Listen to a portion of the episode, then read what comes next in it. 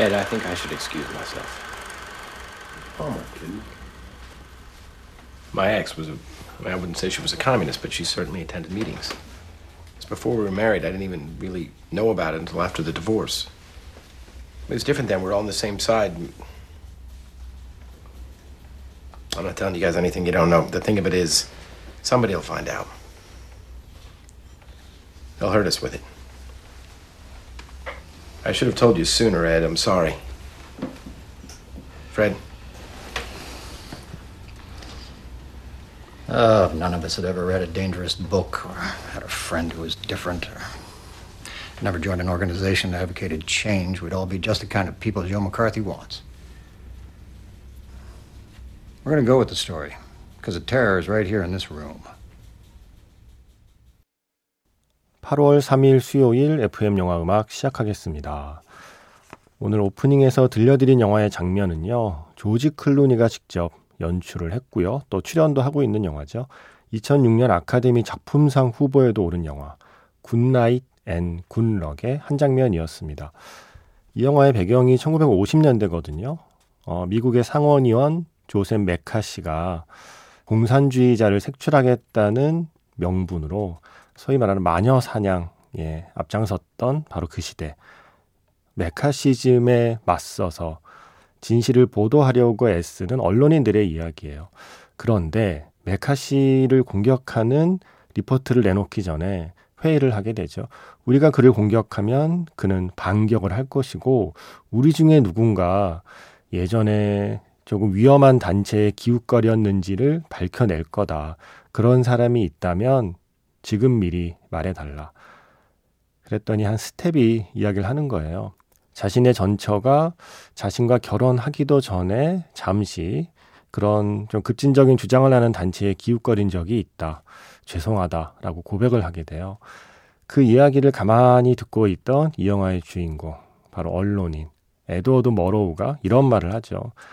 아이고, 소위 말하는 위험한 책 한 권 읽지 않고 좀 다른 종류의 친구 한번 사귀어 보지 않고 변화를 이야기하는 단체에 한번 기웃거려 본 적도 없다면 우린 모두 기껏해야 메카시 같은 인간이 되어 있겠지라고 이야기를 해요. 제가 이 영화에서 이 대사가 참 오래 기억에 남았습니다. 저에겐 아주 중요한 이야기였습니다. 그리고 저에게 중요했던 것처럼 이 방송을 듣는 또 어떤 분들께도 아주 중요한 이야기로 기억에 남을 수도 있겠다고 생각해요. 지금은 좀 덜 하겠지만, 글쎄요, 덜 한가요?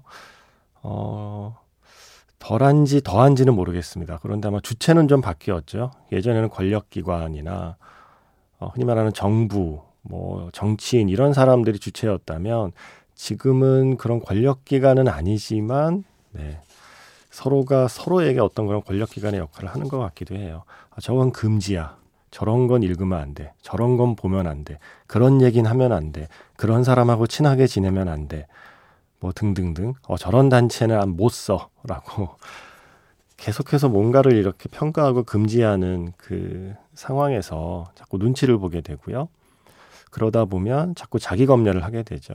뭔가 나의 소신이나 신념을 어, 나 스스로 믿지 못하게 되는 어떤 순간에 저는 이 영화의 이 대사를 한 번씩 떠올리게 돼요. 소위 말하는 그들이 말하는 네. 이게 중요한 거죠. 그들이 말하는 이라는 단서가 중요한 거죠. 그들이 말하는 위험한 책 한 권 읽지 않고 조금 다른 친구 한번 사귀어 보지 않고 또 변화를 이야기하는 단체 한번 기웃거려 본 적도 없이 산다면 우린 모두 기껏 매카시 같은 인간이나 되어 있겠지라고 했던 에드워드 머로우의 이야기를 떠올려 봤습니다. 그 장면에 이어서 들려드린 음악은요. 이 굿나잇 앤 굿럭 사운드 트랙 되게 괜찮아요. 다이앤 리브스의 보컬 음악들이 대부분인데 어, 좀 중간중간 연주곡이 있거든요. 그 중에 한 곡, 연주곡으로 골라봤습니다. When I Fall in Love 있죠. 우리는 시애틀의 잠 못 이루는 밤의 노래로 가사가 있는 곡으로 좀 익숙한데 재즈 색소포니스트 맷 캐팅업의 연주였습니다. When I Fall in Love. 문자번호 샵 8000번이고요. 짧게 보내시면 50원, 길게 보내시면 100원의 추가 정보 이용료가 붙습니다. 스마트 라디오 미니와 미니 어플은 무료이고요. MBC 홈페이지에 라디오 들어오셔서 FM 영화 음악 페이지에 사연과 신청곡 게시판을 이용하시거나 어, 아니면 카카오톡 채널 FM 영화 음악으로 사연과 신청곡 남겨주시면 됩니다. 제가 앞에서 소개했던 음, 영화 굿나잇 앤 굿럭에 나오는 이 대사 미국의 언론인 에드워드 머로우가 했던 이 말 소위 말하는 위험한 책 한번 읽지 않고 좀 다른 친구 한번 사귀어 보지 않고 또 변화를 부르짖는 단체에 한번 기웃거려 본 적도 없다면 우린 모두 기껏해야 메카시 같은 인간이 되어 있겠지라는 이 말에 하나를 더 덧붙이고 싶네요. 소위 말하는 위험한 노래 한 곡 듣지 않고 예. 소위 말하는 불경한 음악 한번 들어보지 않고 예. 이 말을 중간에 넣고 싶어집니다. 영화 엘비스에서 오스틴 버틀러가 부른 트러블이었습니다. 9028 쓰시는 분께서 엘비스 좀 전에 보고 왔다고요.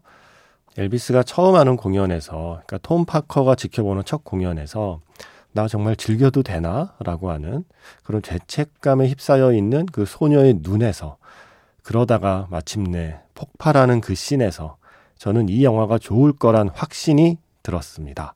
음악은 나중에 엘비스가 끌려가기 전에 경기장 같은 곳에서 부른 곡 듣고 싶습니다. 라고 하셨어요. 수많은 당시의 청춘들이 엘비스 프레슬리의 음악에 열광하거든요.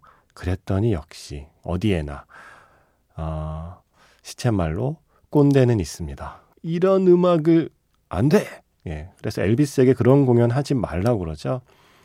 그래서 원래는 되게 좀 얌전하게 공연하겠다는 조건으로 무대에 섰는데 그 순간 엘비스가 저질러 버려요. 에라 모르겠다. 이건 아닌 것 같다. 그래서 상징적으로 음악도 틀어버리죠. 그래서 세상이 하지 말라고 하는 음악을 해 보이던 엘비스 프레슬리의 그 멋진 반항의 순간에 흐르던 곡이 바로 이 곡이에요. 끌려가기 전에 경기장 같은 곳에서 부른 곡입니다. 네. 트러블, 오스틴 버틀러, 엘비스 프레슬리를 연기한 배우가 직접 불렀죠. 우리 어릴 때 이렇게 성장 과정이라는 게 뭔가 허락받는 데 익숙한 거잖아요. 부모 혹은 어른, 뭐 세상, 사회, 선생님, 학교 그 모든 어른들로부터 허락 받는 데 익숙한 시간을 한 20년 가까이 보내게 되죠. 그러다가 어른이 된 뒤에도 그 오랫동안 길들여진 뭔가에 허락받는 것, 그리고 금지하는 것을 내가 실행하는 것에 대한 두려움이 오랫동안 남아있게 돼요. 그래서 우리가 이런 영화들을 보면 무언가 끊임없이 허락받는 데 익숙한 삶을 벗어나는 것. 나의 판단으로, 나의 선택으로 내가 생각하는 옳다고 하는 것을 해나가는 것, 그것이 어른의 길이다. 라는 걸 많은 영화에서 보여주는 거죠. 어, 김동철 씨가 썸머 필름을 타고, 오, 이 영화 1만 관객 넘었던데요. 이은선 기자가 추천했던 영화기도 하죠. 이 썸머 필름을 타고라는 영화, 어, 때문에 비슷한 느낌의 일본 영화 린다 린다 린다 생각난다고 하시면서 나의 오른손이라는 노래를 신청하셨어요. 이게 야마시타 노부히로 감독이 2005년 작품이고 배두나 씨가 출연한 영화죠. 배두나 씨가 이 스쿨 밴드의 보컬이잖아요. 이 영화에서. 한때 일본 영화에 이런 느낌의 청춘 코미디 영화 재밌는 거 많았는데 예. 그중에 한 편 린다 린다 린다에서 영화 속의 밴드죠. 파란 마음이 부릅니다. 나의 오른손. 일본 영화 세 편의 음악을 이어서 들었습니다. 먼저 야마시타 노부히로 감독의 린다 린다 린다에서 파란 마음의 나의 오른손 김동철 씨의 신청곡이었고요. 이어진 곡은 또 이쪽 장르의 어, 거장이시죠. 야구치 시노부 감독의 워터보이즈에서 이게 프랑스어잖아요. MBC 자료실에 이 노래 검색하면 한글로 이 발음 써놓은 곡들 많아요. 예. 그 한글로 이렇게 써놨어요. Irrésistiblement. 예.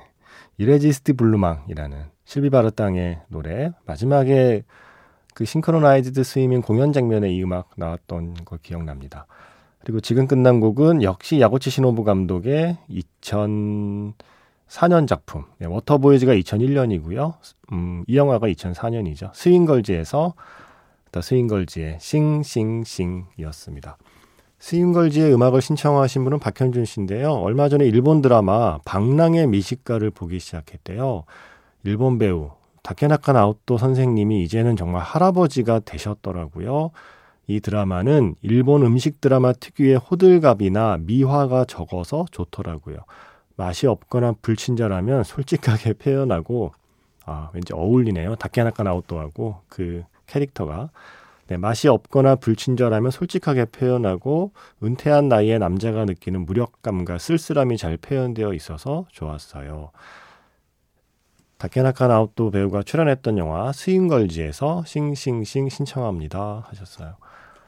아 이제 할아버지가 되셨겠네요 정말. 제가 최근에 그 모습을 본 적이 없어서 다케나카 나오토는 어, 지금 한국 영화에 약간 유해진 씨 같은 포지션이 아닐까요?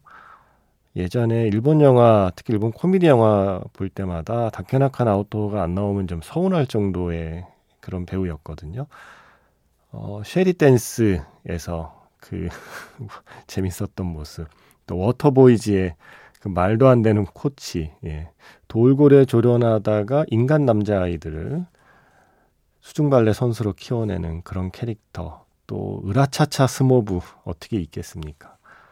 아, 정말 다케나카 나오토 덕분에 정말 예, 정말 즐거운 시간이 많았습니다. 이거 궁금한데요. 방랑의 미식가? 고독한 미식가랑 좀 비슷한데 다른 건가 봐요. 아, 음, 한번 찾아보겠습니다. 음, 97773, 아, 9773번 쓰시는 분께서 어, 요란한 천둥과 번개와 함께 하늘에 구멍이 난 듯 물벼락이 내리고 있습니다. 여긴 인천입니다. 근무 중인데요. 이렇게 굵게 내리는 비는 처음 보았습니다. 겁이 나네요. 잠이 확 깼어요. 하시면서. 어제까지만 해도 더위 조심하세요 했는데 이제는 물 조심합시다. 라고 어제 문자를 남기셨어요. 어제 정말 엄청났죠. 음, 그러시면서 비와 당신을 신청하셨습니다. 그래서 박중훈 씨의 어쿠스틱 버전 음, 베스트 엔딩송이기도 하죠. 이 노래는 라디오 스타의 엔딩송은 어쿠스틱 버전입니다. 그래서 그 버전 준비해 놨고요. 김유덕 씨가 영화 어부바 이거 정준호 씨가 출연한 영화죠. 예. 영화 어부바 사운드 트랙에서 김태욱의 마음에는 그대가 살고 있나 봐. 이 노래 신청합니다. 술 한 잔 생각나는 진한 곡이라고 생각해요. 라고 하셨어요. 자, 그래서 이렇게 두 곡 이어 듣고요. 영화 자판기에서 만나겠습니다.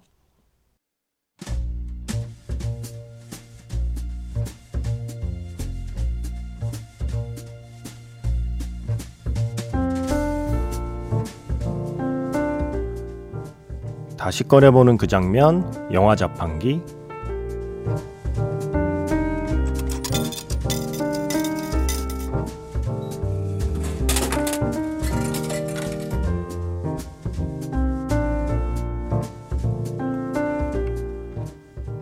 다시 꺼내보는 그 장면, 영화 자판기. 오늘 제가 자판기에서 뽑은 영화의 장면은요, 영화 시네마 천국의 한 장면입니다. 마을에 새 영화가 들어오면 제일 먼저 신부님께 보여드리죠. 영화에 푹 빠져 보시다가도 남녀의 입술이 닿을라 치면 어김없이 딸랑딸랑 요란한 경고의 종을 울려댑니다.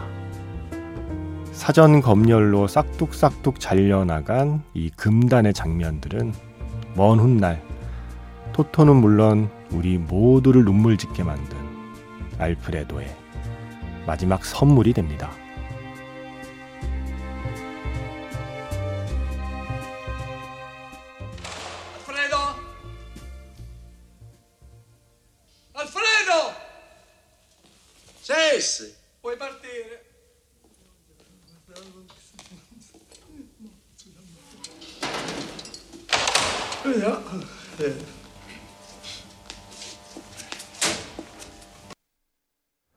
다시 꺼내보는 그 장면, 영화 자판기. 오늘은 영화 시네마 천국에서 딸랑딸랑, 네, 신부님의 사전 검열 장면이었습니다.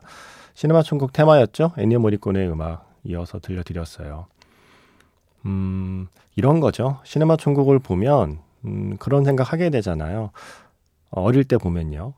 나는 나중에 커서 알프레도 같은 어른이 될 것인가, 신부님 같은 어른이 될 것인가.